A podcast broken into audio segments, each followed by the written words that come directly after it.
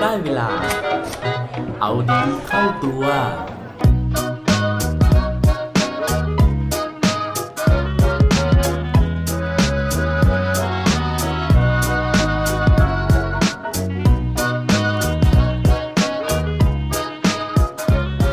เริ่มต้นตอนไหน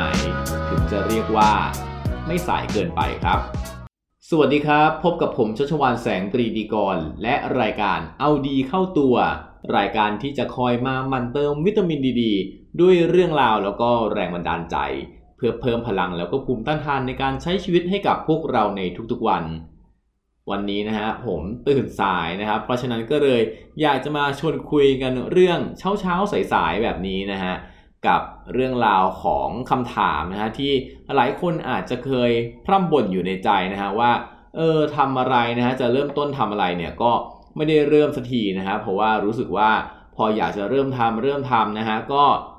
น่าจะสายเกินไปแล้วนะฮะสายเกินไปทั้งในแง่ของการที่มีคนทำแล้ว สายเกินไปทั้งในแง่ของการที่เอออายุเรามากแล้ว หรือว่าเหตุผลอื่น ๆ อีกสารพัดนะฮะที่เราหามา แก้ตัวนะฮะหรือว่าปลอบใจให้กำลังใจตัวเอง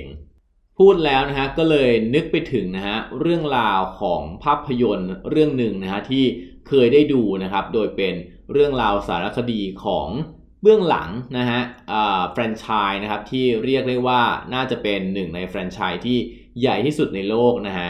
กับผู้ชายคนหนึ่งนะฮะที่เป็นผู้ก่อตั้งนะครับ โดยที่กว่าที่เขาจะเริ่มทำธุรกิจนี้ขึ้นมาเนี่ย ก็อายุ 52 ปีแล้วนะครับ ผู้ชายที่ว่านะฮะเขามีชื่อว่าเรย์ครอกนะครับ ส่วนธุรกิจที่พูดถึงนะครับ ใหญ่ขนาดไหนนะฮะใหญ่ขนาดที่ผมว่าวันนี้นะฮะทุกคนขับรถหรือเดินไปไหนต่อไหนนะฮะก็น่าจะได้เจอธุรกิจของเขานะครับ ธุรกิจที่มีชื่อว่า McDonald ครับโดยในหนังนะฮะเรื่อง The Founder เนี่ยนะครับเขาก็เล่าถึงเรย์ครอกนะครับโดยย้อนกลับไปนะฮะตอนที่เขาอายุ 52 ปีนะฮะซึ่งในวัยนั้นนะครับหลายๆ คนก็น่าจะวางแผนเกษียณกันแล้วนะครับ แต่ว่าเรย์ครอกไม่ได้เป็นแบบนั้นนะฮะในตอนนั้นเนี่ยเขาทำอาชีพเป็นเซลแมนอยู่นะครับ โดยสินค้าที่เขาขายล่าสุดนะครับก็คือเครื่องปั่นมิลเชคนะฮะซึ่งจริงๆแล้วเนี่ยก็ขายไม่ค่อยดีนะครับ แล้วก็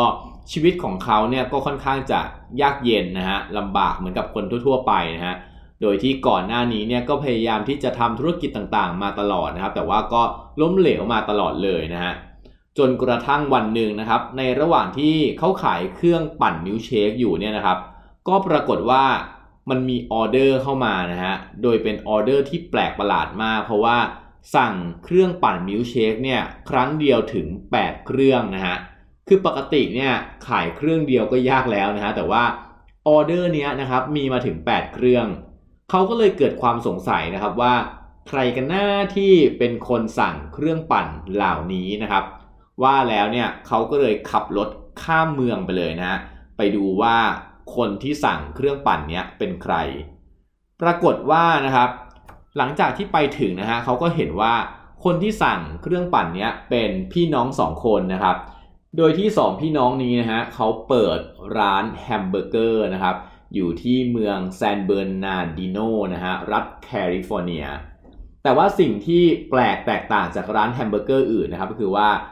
สองพี่น้องแมคโดนัลด์นะครับที่ทำแฮมเบอร์เกอร์เนี่ยเขาใช้ระบบสายพานนะครับเหมือนในโรงงานอุตสาหกรรมเลยนะฮะก็คือเขาจะเตรียมวัตถุดิบเอาไว้ล่วงหน้าไม่ว่าจะเป็นแฮมเป็นผักเป็นขนมปังนะครับ เสร็จปุ๊บเนี่ยพอลูกค้าสั่งก็ เอาพวกวัตถุดิบเหล่านี้มาประกอบกันแล้วก็เสิร์ฟได้เลยนะฮะ เพราะฉะนั้นนะครับร้านของสองพี่น้องเนี่ยนะครับก็เลยเป็นร้านเบอร์เกอร์ที่ขายเร็วที่สุดในย่านนี้นะครับ ก็เลยไม่น่าแปลกใจนะที่พวกเขาเนี่ยต้องใช้เครื่องปั่นมิลค์เชคถึง 8 เครื่องนะครับ วันนั้นเนี่ยเรย์ครอกก็ตื่นตาตื่นใจนะฮะกับนวัตกรรมการทำแฮมเบอร์เกอร์แบบนี้มาก ๆเลยนะครับ สุดท้ายเนี่ยเขาก็คิดว่าเฮ้ยธุรกิจเนี้ยมันน่าสนใจมาก แต่ว่าติดปัญหาที่ เขาเนี่ยเป็นคนที่ไม่ได้ถนัดเรื่องของการทำอาหารหรือว่าทำแฮมเบอร์เกอร์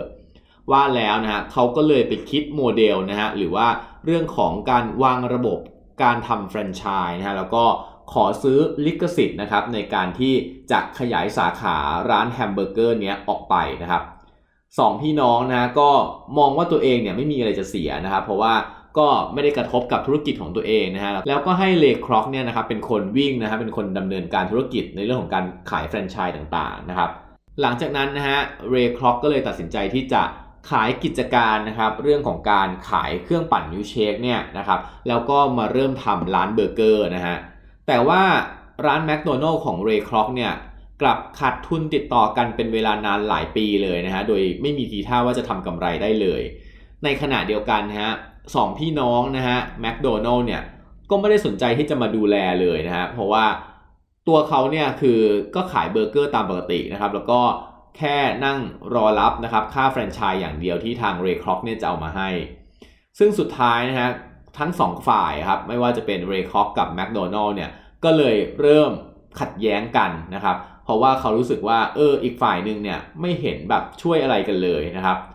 สุดท้ายนะครับ เรย์คล็อกก็เลยตัดสินใจว่าเขาจะขอซื้อชื่อแมคโดนัลล์นะครับมาเป็นของตัวเอง ส่วนพี่น้องสองคนนะฮะที่เป็นที่มาของชื่อร้านเนี่ยนะครับก็ให้ไปใช้ชื่ออื่นนะฮะในการที่จะดำเนินธุรกิจต่อไป และหลังจากที่ขาดทุนมานานนะครับ วันหนึ่งเนี่ยเรย์คร็อกก็ได้มีโอกาสเจอกับทนายของเขานะครับที่ชื่อว่าแฮร์รี่เจซอนเนบอร์นนะฮะ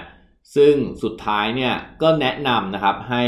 เรย์คร็อกเนี่ยลองเปลี่ยนโมเดลของการทำธุรกิจแฟรนไชส์นะครับ เพราะว่าอย่างที่เราทราบกันว่าธุรกิจแฟรนไชส์เนี่ยนะครับ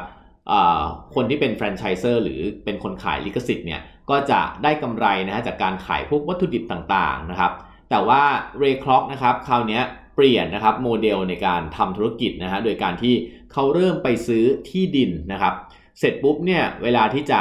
ขายแฟรนไชส์เนี่ยก็จะให้คนที่จะมาทำร้านแมคโดนัลล์เนี่ย เช่าที่นะฮะที่เขาซื้อเอาไว้ด้วยนะครับ ปรากฏว่าโมเดลธุรกิจเนี้ยนะครับกลายเป็นโมเดลที่สร้างกำไรให้กับเขานะครับ เพราะว่า